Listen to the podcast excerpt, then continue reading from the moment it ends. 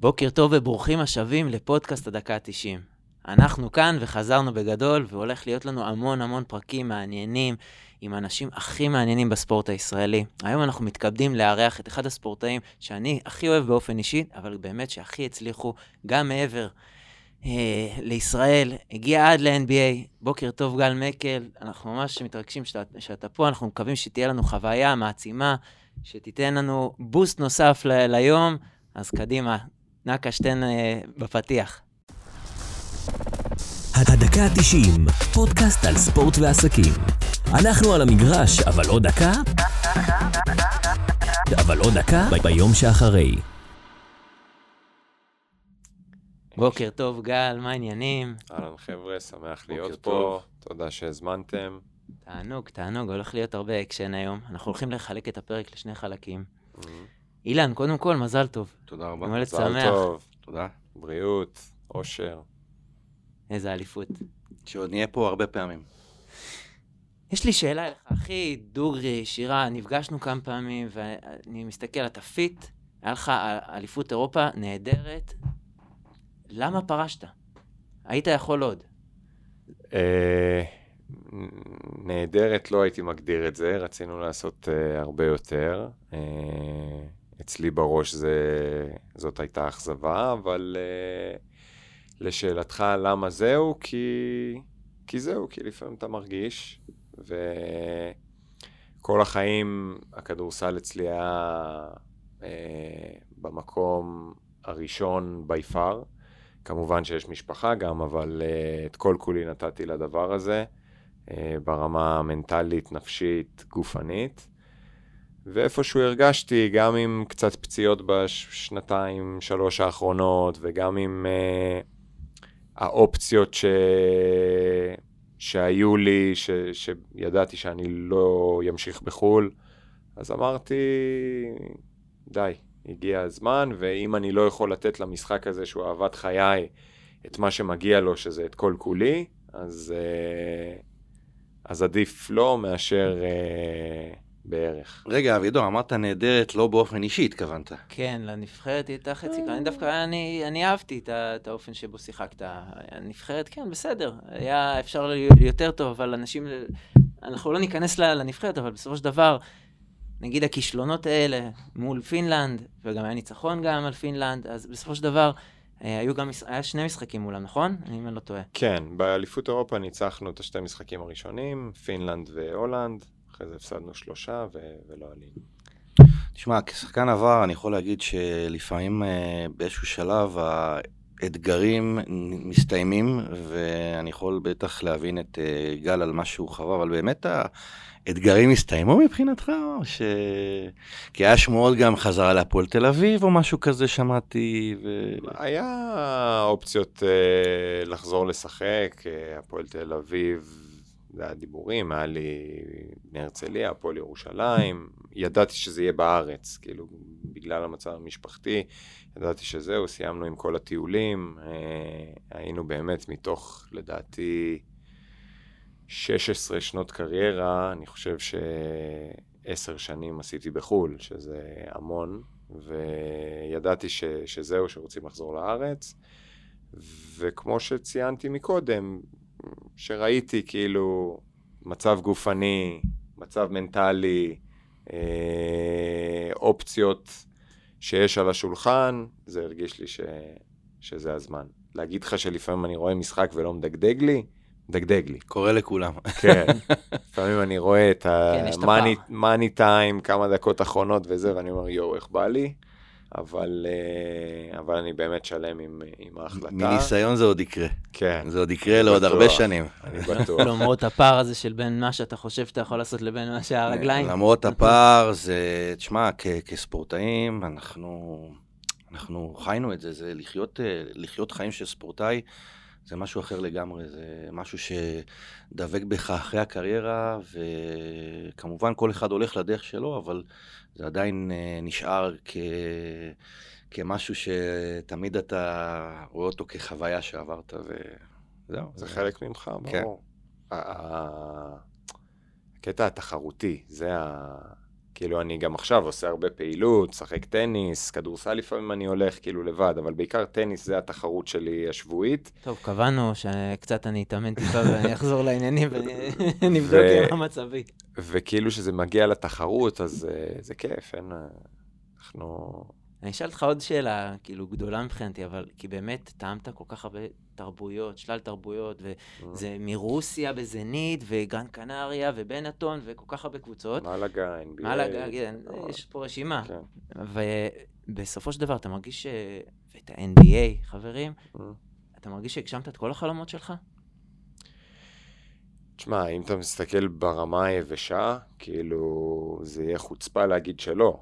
אם אתה לוקח אה, ילד שמתחיל לשחק כדורסל ואתה אומר לו, תשמע, אתה תיקח אליפויות בארץ וגביעים וקפטן נבחרת ישראל ורכז נבחרת ישראל ו-NBA וכאילו, אם היית אומר לי את זה בגיל צעיר, הייתי נותן את חיי בשביל, ה... בשביל הרזומה הזה. ותמיד כספורטאי, תמיד אתה אומר, בואנה, אתה יכול, היה אפשר עוד. תמיד, כי זה, אם אתה ווינר ואתה שואף תמיד לטופ, תמיד אתה אומר עוד, אבל היום בראייה אחרי, אני מודה על מה שעשיתי, כי זה באמת אה, משהו ש, שהייתי לוקח בשתי ידיים בתור, בתור ילד. תראה, ראינו ברעיון פרישה שלך שאמרת כדורסל זה סגנון חיים. אנחנו עושים שיעורי בית. כן, ואתה יודע, אני, אה, אני היום משמש כיועץ מנטלי לספורטאים, Mm-hmm. אני עובד עם הרבה מאוד ספורטאים מכל הענפים. Mm-hmm. אה, אחד האנשים שאני מאוד אהבתי לראות אותו אה, משחק כדורסל, זה כמו כולם, קובי בריינט. Mm-hmm.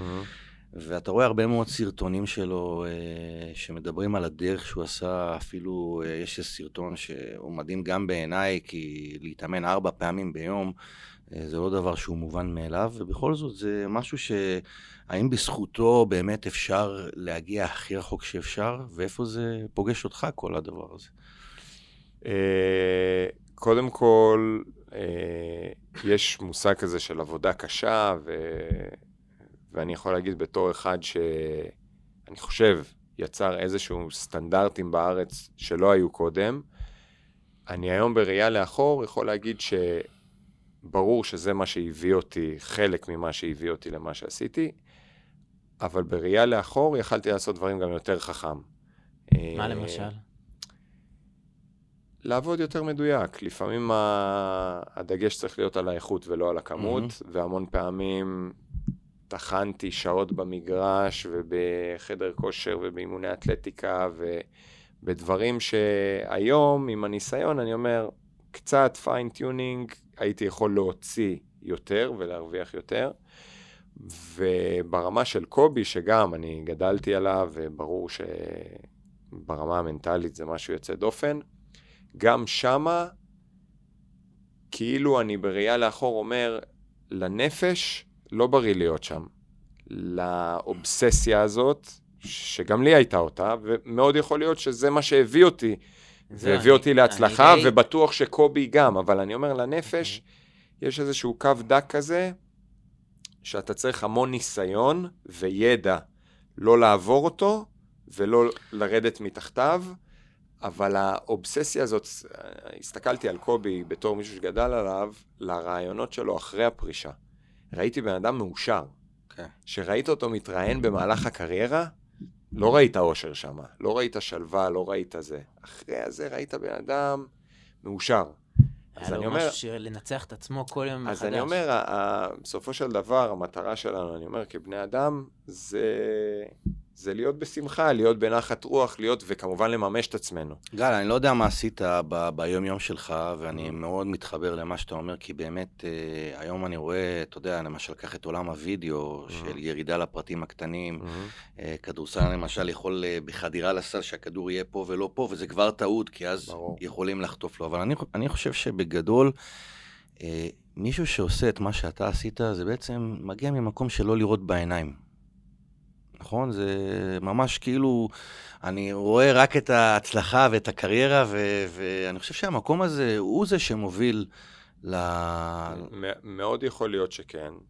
זה באמת מה שאמרתי, השילוב הדק הזה בין הלא לראות בעיניים לבין שנייה להיות ב, בשמחה, בנחת רוח, כי המון פעמים כולנו, אתה בטוח יודע, כשחקן, יש לך חרדות, ויש לך פתאום דברים שאתה לא יכול לישון בלילה, והיה איזה משחק פתאום לא טוב, ואתה לא מסוגל להירדם, לא מסוגל.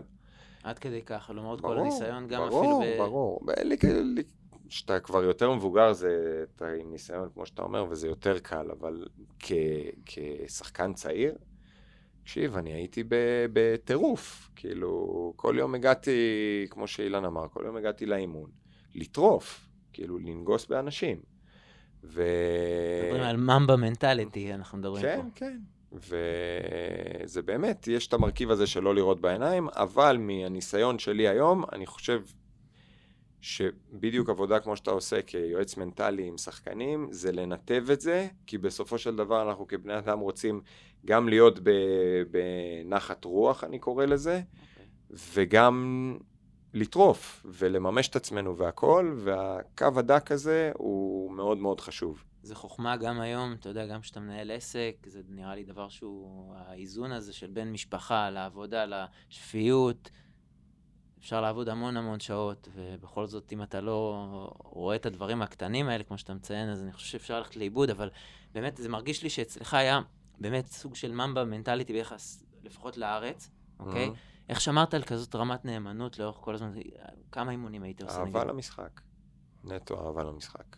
אני ממש, כאילו, אני אוהב כדורסל. אני ראיתי לאורך הקריירה עשרות שחקנים שהיו איתי, חלקם ענקים, חלקם שחקנים בינוניים, אבל ראיתי המון שפשוט לא אהבו להיות שם.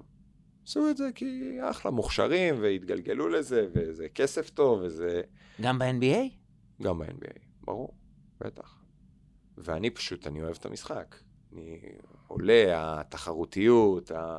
תמיד כאילו, אני תמיד מזכיר לעצמי להיות ב... כמו שהיינו ילדים והלכנו לשכונה לשחק כדורגל או לשחק כדורסל, כאילו זה, זה הנאה טהורה. כן. אז כל עוד אתה תמיד מזכיר לעצמך שלעלות למגרש עם כל הלחץ, עם כל הדברים מסביב, לזקק את ההנאה של הילד הזה שמגיע לשחק עם חברים שלו בשכונה, אם אתה מצליח לעשות את זה, אז אתה במצב טוב. תגיד, מי ליווה אותך לאורך הקריירה מבחינת אה, סוכנים, עורך דין, אפילו יועץ מנטלי או פסיכולוג ספורט? היה אה, מישהו כזה ש... בטח, אז uh, זה גם משהו שיצא לי להרצות לחבר'ה צעירים, ואחד מהנקודות בהרצאה זה לחפש את המומחה, או לבנות את הכוורת שלך. את הצוות. כן. חשוב. וזה משהו סופר חשוב, ואני חושב שבגיל מאוד צעיר, אבא שלי ליווה אותי כל, כל הקריירה, ובאיזשהו גיל, כאילו, הוא הבין שהוא לא מבין כבר מספיק בשביל לדחוף אותי קדימה, ו... וגם אני תמיד חתרתי, כאילו, הייתי כל כך רעב ללמוד, אם זה ממאמן כושר, אם זה ממאמן אישי של יכולות uh, כדורסל, אם זה ברמה המנטלית עם פסיכולוג, שאני עם פסיכולוג uh, מגיל uh, 16, אז יצרתי סביבי את הכוורת הזאת, ש... שהכוורת הזאת היא, היא מי שאני. כאילו, פסיכולוג שאני עובד איתו, עמוס, מגיל 16, אני יכול להגיד חד משמעי שעיצב אותי גם בהרבה דברים כבן אדם. מאמני כושר שעבדתי איתם לאורך כל הקריירה, כאילו, הא- האינטנסיביות שלי, הדברים שהבאתי שהם לדעתי כמה לבלים מעל מה ש, שיש בארץ לפחות, זה בזכותם. יכולות אישיות, דברים כאלה, זה...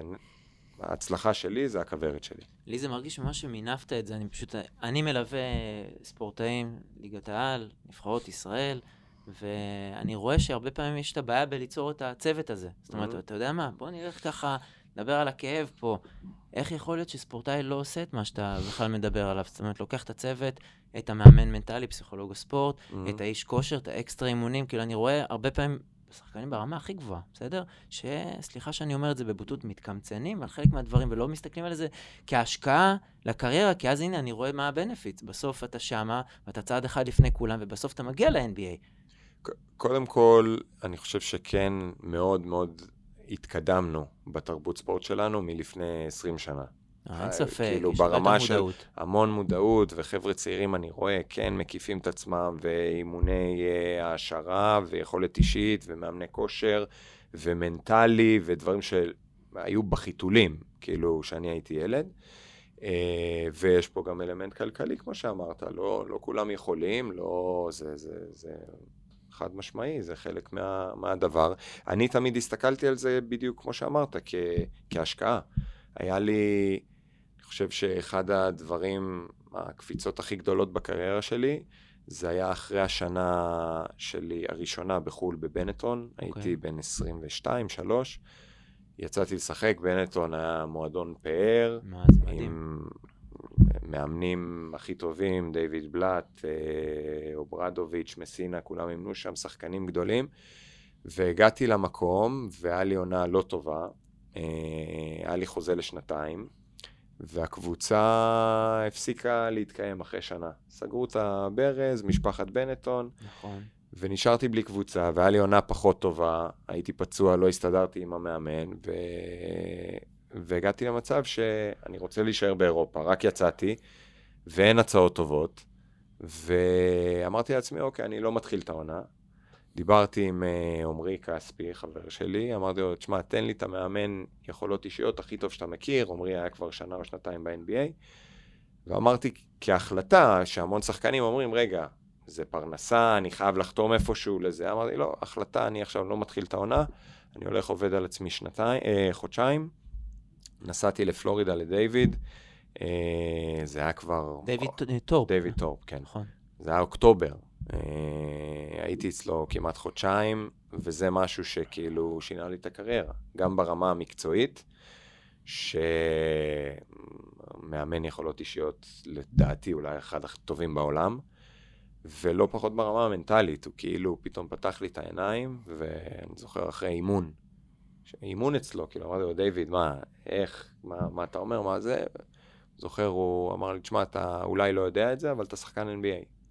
בוא, כאילו, אנחנו מתחילים דרך עכשיו, תלך, איפה שלא תחתום השנה, תעבוד כמו שצריך. אני, ת- אנחנו עובדים פה עכשיו, נעבוד חודש, חודשיים, ת, תעשה עונה מדהימה, אני בטוח בזה. גם לאורך השנה הייתם עובדים, או שכאילו כן, היה לא- מגיע אליך? לא, כי- לאורך כי השנה- לו"ז של NBA זה פס- משהו לא, שדי זה היה... פסיכוטי לעקוב אחריו. זה היה עוד בכלל שהייתי תקוע ב... זה הבנתי. בלי קבוצה. כן, כן, זה היה תחילת חי- ה... חיכיתי, relationship חיכיתי, שלכם. חיכיתי להצעות מחו"ל, לא הגיעו אוקיי. ב-level שרציתי, ואז היו לי שתי הצעות מהפועל ירושלים וממכבי חיפה.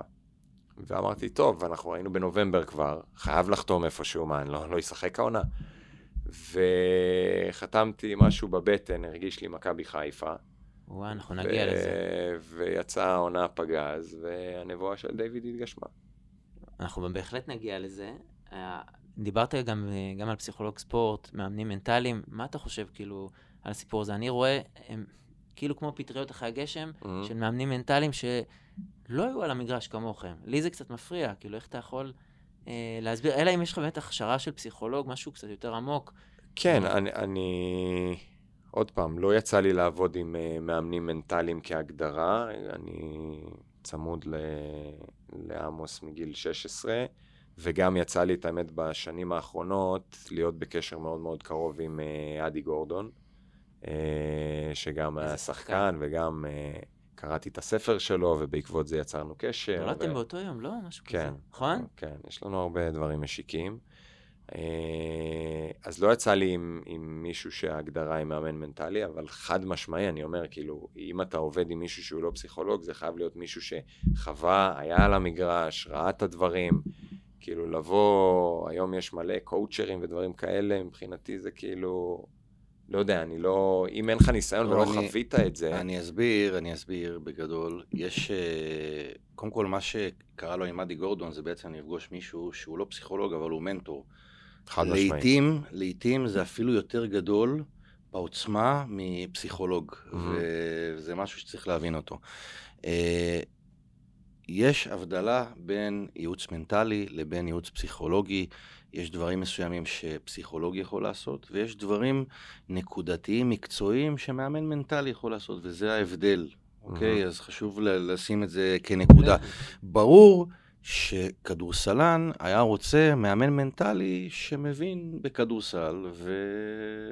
היה שם. והיה שם, זה אין ספק, אבל גם אה, מישהו שלא היה כדורסלן, יכול בהחלט לייעץ. לכדורסלן, אה, כי הוא... העולם המנטלי, אתה לא צריך לדעת על בוריו כל נקודה ונקודה. יש אה, בעולם המנטלי המון המון אלמנטים שהם טובים למידה לכל ספורטאי באשר הוא. Mm-hmm.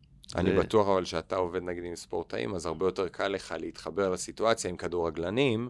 לגמרי, מאשר... לגמרי, לגמרי, אבל עדיין אני עובד... אם יבוא אליך איזה מגן ימיני, בכלל אנחנו... אני יכול, אני יכול לשתף, אני יכול לשתף שאני התחלתי את הקריירה שלי בגיל 6 בכדורסל, mm-hmm. בכלל כי לא היה כדורגל אז, אוקיי. ואז עברתי לכדורגל כי זה באמת משהו שיותר אהבתי, אה, ואני עוזר לכדורסלנים היום. כי אני מכיר את המשחק, למדתי אותו. אה, ו... וגם כי היית ספורטאי. כן. יש פשוט חבר'ה שאתה יודע, אני מניח שעושים איזשהו קורס קואוצ'ינג או משהו כזה. כן. פשוט אוהבים ספורט, ובאים לייעץ, וזה גם אחלה, אתה יכול תמיד לעורר השראה נכון. במישהו נכון. ולדחוף, אבל ברור ש... אתה יודע, יותר נוח עם כדורגלנים, אבל היית ספורטאי ברמה גבוהה מאוד.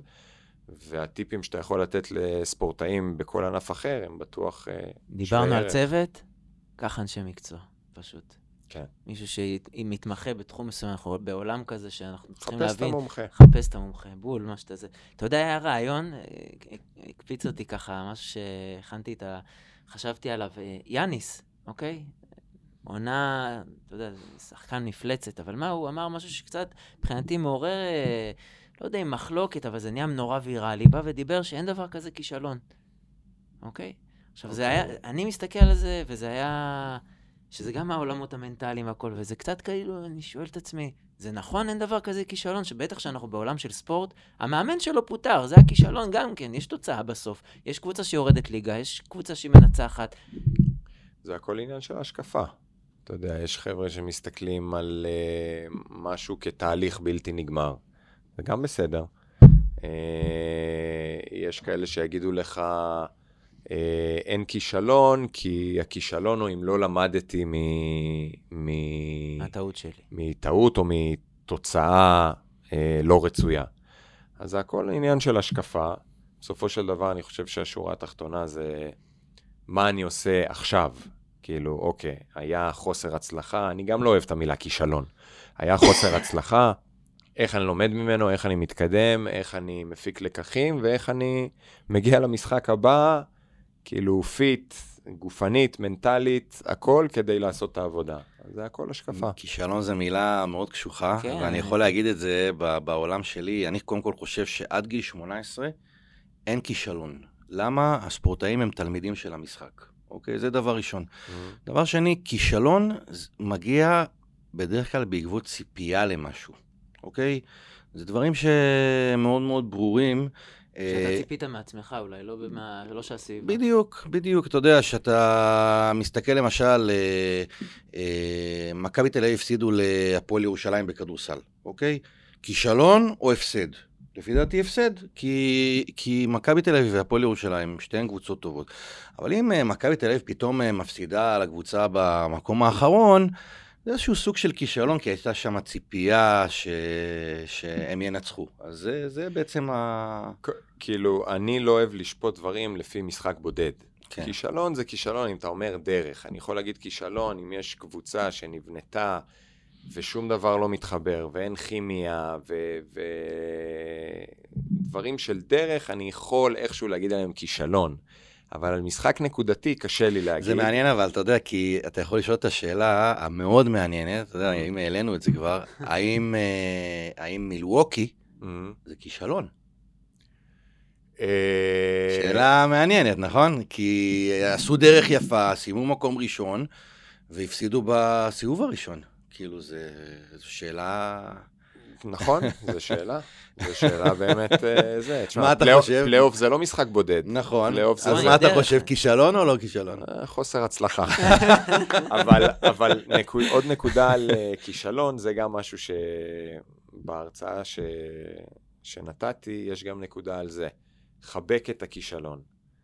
זה משפט שדייוויד טורפ לימד אותי, Embrace the suckiness. שבעברית התרגום שלי זה חבק את הכישלון. זה, זה בסדר גמור כאילו לא להיות טוב, זה בסדר גמור לבוא ולעשות משחק עם, אה, מבחינתי בעיניים שלי, עם חמישה עיבודים ואפס משבע מהשדה, זה בסדר. כאילו, בוא שנייה לא ניכנס לפאניקה, בוא רגע נחבק את זה, נסתכל על זה אפילו בסוג של הומור, נלמד מזה, עם האמון בעצמי, ב, ב, עם ביטחון, ביכולות שלי, ומתקדמים קדימה. נהדר שמישהו עכשיו, בחור צעיר, שומע את זה, ש, שיבין כן, את זה. משפט לפנתיאון. אה, גל, אה, ווילי סימס, אה, דמות מאוד מוערכת בעולם הכדורסל, ידוע בעברו במכבי תל אביב בעיקר, עשה עונות יפות, בן אדם, קודם כל, אני חושב שדיברו עליו, דיברו עליו קודם כל כבן אדם, אני יודע שהוא מאוד מאוד קרוב אליך, חלק מהמשפחה, אז קודם כל, האם הוא באמת... אה, נתן לך במהלך הדרך איזה שהם טיפים, האם זה עזר לך, האם זה היה ככה משהו שקידם אותך, אה, שיש משמעי. מישהו כזה במשפחה שלך. ברור, חד משמעי. אני, אני ואשתי דניאל ביחד מגיל 20, אה, מאז שחזרתי מהקולג'. וואו, היא מלווה אותך כאילו את כל הקריירה בחו"ל, איזה מטורף. כל מקום. ו... זה אלופה, זה לא מובן מאליו. ממש לא. זה לא מובן מאליו, זה מטורף לא. לגמרי. ו... ווילי זה משפחה מגיל 20, אז גם בהמון מקומות שהיינו בחו"ל הוא הגיע והיה ורואה תמיד משחקים ותמיד אומר מילה, וברור, חלק בלתי נפרד מה... מהקריירה שלי. יפה, זה חשוב שיש מישהו כזה. אתה יודע, בכלל זה נשמע שלגל היו הרבה אנשים מזדמנים בדרך שלו, שבנקודות מסוימות הוא היה צריך לפגוש אותם, וזה דברים שקורים לספורטאי במהלך הדרך. כן, החוכמה זה באמת לזהות את האוצרות האלה שבאים אלינו בדרך כלשהי ו... ולקחת. אני מאוד מאמין בזה, אגב. אני בעצמי, איפה שאפשר לבוא ולהתחבר לאנשים שהם יותר טובים ממני, שאני שואף להיות, לא יודע אם כמוהם בדיוק, אבל כן לדעת לטעום ולקחת מהם. מכולם, אנחנו ברור. לא יודעים הכל. כן. ברור. תגיד, באמת, דיברנו על, על התרבויות, על, על כל מה שחווית. אני, אני אומר, אנחנו עכשיו ב- ביום שאחרי, איזה כלים, נגיד, שניים, שלושה כלים שבאמת לקחת מכל המסע הזה ליום שאחרי? שאלה טובה. אה, התנהלות, קודם כל. התנהלות, מקצוענות, אה, מצוינות, להיות באיזשהו סטנדרט, באיזשהו level of excellence שאתה בונה, מכוון אליו, לא תמיד מצליחים, אבל uh, להיות מדויק, תמיד להכין את עצמי לפני דברים, היום אם זה בעולם העסקי, ללמוד, לבוא מוכן ל, לסיטואציות, uh, להיות יצירתי, ללמוד מאחרים, לחפש את המומחה גם במקומות האלה שהם חדשים לי היום. ברור, הסט כלים שרכשתי כספורטאי, חד משמעי, ישמש אותי עד, uh, עד סוף ימי חיי, בכל תחום. וזה מוביל אותנו כבר לשאלה הבאה, כי באמת uh, אמרת שזה עוזר לחיים שאחרי, אז uh, האם חשבת קודם כל על היום שאחרי? ובכלל, בוא נשמח לדעת מה אתה עושה היום. כן, חשבתי על היום של אחרי, לאורך הקריירה, uh, ברמה הכלכלית, קודם כל. Uh, המזל שלי שבמשפחה, אבא שלי מתחום הנדל"ן, ו... וידעתי לקחת את הכסף שעשיתי ובעזרתו לשים אותו במקומות חכמים. אז כן, אני חושב שיש המון שחקנים שככה מתפזרים ומגיעים ליום שאחרי, אחרי שהם הרוויחו סכומי עתק והתנהלו בסגנון חיים מסוים, ופתאום ביום שאחרי, רגע, אין כבר את ההכנסה השוטפת הזאת אה, עם מספרים מטורפים שלא באמת קיימים בשוק. אז uh, תמיד שמתי לעצמי מטרה ליצור לי איזושהי הכנסה פסיבית ש... שתהיה לי ככה מרווח ו... ואני לא אצטרך להילחץ, ו... ואני חושב שבזה הצלחתי. והיום uh, קפצתי ראש ישר לבריכה ב... בעסק המשפחתי, שאנחנו עוסקים בנדל"ן, גם ב... בארץ, גם באנגליה, בברלין, בפולין יש, אז uh, משתלב, לומד. Uh, קיבלתי אחריות uh, גדולה ישר, ומשתדל uh, להיות בתו אה, מצוינות הזה, כמו שהשתדלתי להיות כספורטאי. אתה מרגיש שאתה מביא ערכים אה, מעולם הספורט לעולם העסקי? ערכים שקיבלת בעולם הספורט?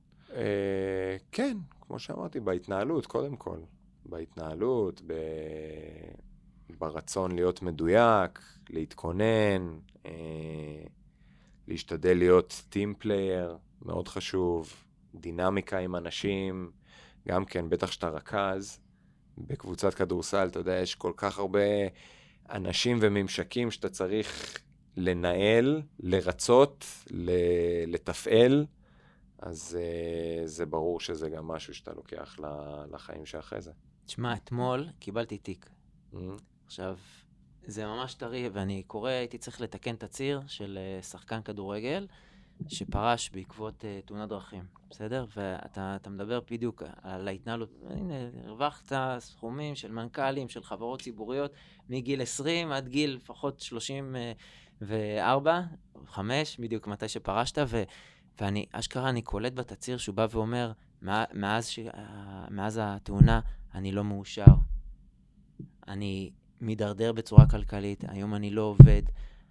יש, ממש אני, מבחינתי אני רואה שמי שלא מכין את עצמו, לא מבין שזה יכול ככה, בשנייה אחת להיגמר. בשנייה. זאת אומרת, זה לא חייב להיות בתאונות דרכים, זה יכול להיות על המגרש, בפציעה שהיא קשה והיא מחסלת את הקריירה. ולכן, אני, מבחינתי, המודעות, עצם זה שאני אתמול, זה תקף אותי, שאני קורא תצהיר של שחקן בתיק שהוא יהיה נזיקי, שאני לא קשור, אני mm-hmm. רק כותב חוות דעת כלכלית, mm-hmm. אוסף מידע, כל מיני דברים, ומכין, ואני רואה את התצהיר ואני כאילו, יואו, מה קורה פה? איזה, איזו הידרדרות שהיא בשנה אחת, mm-hmm. משחקן שהיה, נאמר, טאלנט, לא ברמות הכי גבוהות, אבל טאלנט שהיה יכול באמת לקפוץ, ואנחנו רואים את ההתרסקות. ש, של מי ש... תוך שנה, מלמשל 20-25 אלף שקל בשנה שהיה מרוויח, fuck, עשרת אלפים. בחודש. בחודש, סליחה, כן, בחודש, לעשרת אלפים, לשבע, למינימום, לזרוק אותו, לזרוק אותו, לזרוק אותו. אתה מדבר פה על טרגדיה גם, זה, זה באמת מצב קיצון שפתאום אתה במקום מסוים ונגמר מכוח הנסיבות. אבל אני הולך בכלל אה, למצב הנורמלי, ששחקנים פשוט מסיימים קריירה. ו... ולא מרוויחים כבר את הסכומים שעשו, וחיים בסגנון, נאלצים לחיות בסגנון חיים שונה, ברור. חד משמעית, צריך לבוא, יש את, מבחינתי את השער הביטחון, שאני כבר כשחקן, בגילאים אפילו 25, שם את הכסף שלי באמת על, על נדל"ן, שם את הכסף על מניות, שם, כאילו, מתחיל לשחק עם הכסף, לא משאיר אותו בעו"ש, שום דבר לא יעבוד. צריך לחיות גם את הרגע, אתה, אתה חי, אתה צעיר, אתה צריך ליהנות, אבל גם מצד שני... בלנס. כן, הבלנס הזה. אתה מטר תשעים בגובה שלך? ביום טוב. ביום טוב. ביום טוב. ביום רגיל. בכדורסל, קודם כל אני רשום תמיד כמטר תשעים ואחד. אוקיי. אז מה שמשנה לכדורסלן זה מה שרשום, לא מה שאתה באמת. אוקיי. אבל בוא נגיד ביום רגיל אני 88. וואו, טוב, אנחנו אותו גובה אז תכלס. כן. מדהים. או אני, להיות מגן ימני. אני אגיד לך למה אני שואל את זה, אני אגיד לך למה אני שואל את זה. כי אני פוגש אה, גם בעולמי הרבה מאוד כדורסלנים והרבה מאוד אה, דברים שנאמרים, שאם כדורסלן אין לו את הגובה, אז הוא לא יכול להיות כדורסלן, ופה בישראל פוסלים מהר מאוד. ואני רוצה לדעת אם באמת זה משהו שאתה ראית בדרך, חווית, ראית בקבוצות ששיחקת מולם, או בקבוצות שלך, ראית את אלה שכן יכולים להגיע, או שאומרים שהם יכולים להגיע, או שלך גם אמרו, אתה יודע, אנחנו פוגשים הרבה ספורטאים, קח לדוגמה אריק זאבי, ספורטאי שאמרו לו, בואנה, אתה לא יכול להצליח. והוא הגיע הכי רחוק שאפשר, ולא חסר דוגמאות. אז ברור. אני שואל, לך קרה מקרים שניסו ככה... מלא, מלא. לא חסר, אה, כמו שאמריקאים אומרים, הייטרים. כל הקריירה אמרו לי, אתה לא מספיק, אתה לא זה, אתה לא ככה, רגע, הוא, הוא כן, הוא טוב, אבל, כן, אבל. יש, כל העולם אה, מוצף באנשים של כן, אבל. אז... אה... גם המילה דווקא, הוא דווקא טוב. כן, לא, אבל הכן אבל זה יותר. כן, אז. אה, אני לא מתחבר לאנשי כן אבל, אני תמיד היה לי את האמונה המלאה בעצמי. זה משהו שבתור ספורטאי יש לך, או שיש לך בתוכו או שאין לך. כאילו, זה מתחבר למה שאמרת, לא רואה בעיניים. אז כל שנייה ששיחקתי, עליתי על המגרש, ובתוכו יש לי את האמונה שמי שמולי, אני יותר טוב ממנו. כאילו, גם אם היית מביא לי את סטף קרי באחד על אחד, כשאני עולה על המגרש, אני אומר, בואנה, אני, אני מאמין שאני הולך לנצח. אז אם יש לך את זה, אז לא משנה כמה כן אבל יגידו לך, כן. יש את האמונה הזאת בתוכו, בלתי. מדהים, מדהים. תשמע, יש לנו פינה 90 שניות, אבל לפני שאנחנו מגיעים אליה, אני רוצה שנדבר איתך רגע על האליפויות שלך בישראל. אז uh, זכית באליפות במכבי חיפה וגליל עליון. קודם גליל. גליל גלבוע, כן. כן. קודם כל גליל גיבו. ואיזה דברים אתה זוכר מהאליפויות האלה? כי בכל זאת, אה, אליפות בישראל ולא במכבי תל אביב, זה... כן. והראשונה תחת אה, עודד קטש. נכון. הראשונה הייתה, שניהן מאוד מיוחדות, כל אחת בדרכה. הראשונה, התחלתי את העונה בכלל במכבי באותה שנה. אה, זה בעצם היה השנה השנייה שלי בכדורסל מקצועני בארץ. חזרתי לפני זה מהקולג', חתמתי במכבי לשלוש וחצי שנים. אה, הם השאילו אותי לגליל גלבוע בשנה הראשונה, זו הייתה שנת פריצה שלי. אה, סיימתי את השנה מצוין, באותו קיץ צביקה שרף עשה אותי רכז ראשון בנבחרת ישראל, הייתי בן 21, ומכבי שנה אחרי זה אמרו לי, בוא, אתה חוזר כאילו מההשאלה, והתחלתי את השנה שמה. ראיתי שזה לא הולך למקומות uh, טובים, לא שיחקתי הרבה, ובאתי, היה לי חוזה לעוד איזה שנתיים. ופשוט אמרתי להם, בואו נסיים את החוזה, כאילו, בואו נבטל אותו, תנו לי ללכת, אני חייב לשחק, להתפתח. וחזרתי אחרי שלושה חודשים לגליל גלבוע, ולקחנו אליפות. זה היה שנה סופר מאתגרת, גם ברמה המנטלית. בתור ילד, פתאום שנה לפני זה אתה פורץ ואתה בפיק ואתה רכז ראשון נבחרת, ואז שלושה חודשים שאתה בקושי משחק ומידרדר ומעבר חזרה לגליל לא היה פשוט, עוד פעם להיקלט שהקבוצה כבר רצה, היה מאתגר, אבל לשמחתי זה נגמר בצורה הכי מתוקה ש... שיכולה להיות באליפות. ושנה אחרי זה נשארתי בגליל גלבוע, וזה גם הייתה שנה של קפיצת מדרגה מטורפת. ברמה האישית, הגענו לגמר, הפסדנו לגמר במכבי, וכל השלוש שנים האלה בגליל גלבוע כמעט זה... back to back. כמעט היה, כן. כל השלוש שנים האלה זה... התברכתי להיות ב... קודם כל עם שחקנים מדהימים, היה לנו שם תלכיד, אה, אתה יודע, כמו שדיברנו לפני, שלפעמים יש לך חבר'ה שאתה איתם, ועכשיו סיפרת לי שנפגשת עם כל השחקנים מהפועל, מה... תקופה של אירופה, כן. מהתקופה של אירופה, אז לפעמים יש מין בונד כזה שאתה אומר, בואנה, זה... כקבוצה יש לך הרגשה שאף אחד לא יכול לנצח אתכם גם. אה, חדר הלבשה טוב זה חדר הלבשה מנצח. כן, אז היה... מי אז היה איתך בחדר הלבשה? וזה דווקא במכבי חיפה עולה לי כל השמות, עם פול סטול ועם אה, ב... דונטה אז סמית. בגליל גלבוע, והרנדל, לא? הישראלים קודם כל, אוקיי, אה, אבישי. גורדון. וגוני יזרעאלי ואלישי קדיר ודגן יבזורי, וכאילו רצנו איזה שלוש שנים, זה איכות. רצנו שלוש שנים. ביחד, וגם מאמנים, עודד קטש וליאור ליאובין, שמבחינתי כרכז זה היה בית ספר, כאילו, הרבה ממה שאני יודע על המשחק הזה, זה בזכות השלוש שנים האלה. אז, אה, אז באמת, אה, ככה היה לי מזל ליפול על ה, גם על ה teammates האלה וגם על המאמנים האלה. באמת, אתה, אתה מדבר על שני הרכזים, על אה, ליאור לובין ועודד קטש. באמת, איך חווית את זה? זאת אומרת, איך זה ה... איך הייתה מערכת יחסים פה של מרכז לרכז? לא, מערכת מדהימה, הם, אה, קודם כל הם בני אדם, שזה הכי חשוב. ודבר שני, גם תמיד אהבתי ללמוד, אבל בגיל ההוא בכלל, זה כל אימון, זה היה כאילו, אתה מגיע ל- לאוניברסיטה. אז אה, זה היה כיף גדול. מעולה, מעולה. טוב, פינה 90 שניות לסיום החלק הראשון. היידה, אתה מתחיל. הלאה. אז ככה, אה, מי המאמן שהכי השפיע עליך? דיוויד טורפ. דיוויד טורפ, אוקיי. מבחינתך, רכז פותח בקבוצת יורוליג או שחקן ב-NBA? שחקן סגל ב-NBA. רכז פותח בקבוצת יורוליג. אוקיי. השחקנים הכי טובים ששיחקת איתם? דרק נוביצקי ואנטוני דייוויס. קל. קל, אמרתי לך שזה יהיה קל. השחקן שלקחת ממנו אה, אה, הכי הרבה השראה בקריירה שלך. וואו, שאלה טובה. אמ, שעון מתקתק גל. שעון מתקתק. לא- הוא לא שיחק איתי, אבל אה, סטיב נש. סטיב נש. שיחקתי. נגדו. מי תהיה אלופת ה-NBA?